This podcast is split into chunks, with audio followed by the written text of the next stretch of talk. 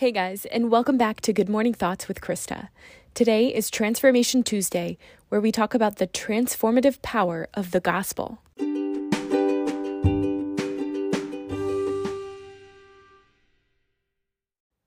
So, if you listened to our Meditation Monday episode yesterday, you learned the story about a guy named Daniel who resolved to follow God.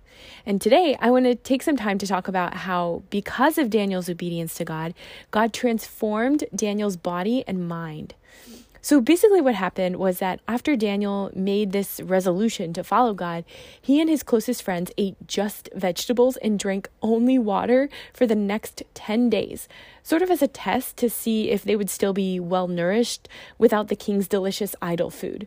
So, what happened? Well, let's read the story together from Daniel 1, verses 15 through 17, which says, At the end of the 10 days, they looked healthier and better nourished than any of the young men who ate the royal food. So the guard took away their choice food and the wine which they were to drink and gave them vegetables instead. To these four young men, God gave knowledge and understanding of all kinds of literature and learning, and Daniel could understand visions and dreams of all kinds. The story kind of makes me laugh. It's sort of like God did a checkmate with the king's palace. Like these super, super wise and intelligent people thought they knew what was the best food for these men to be the best version of themselves. Not only did God transform the bodies of Daniel and his friends by the food and water intake, but because of these men, God transformed an entire cafeteria.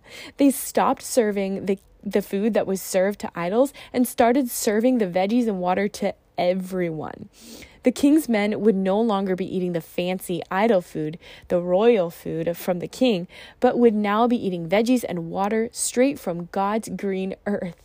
Wow. One simple right choice that Daniel made eventually transformed the lives of so many others for the better.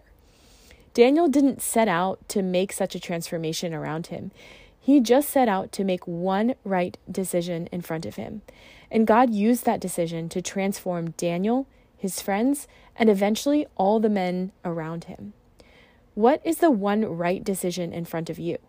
There's no telling the ways that God will use that decision to transform you and the people around you.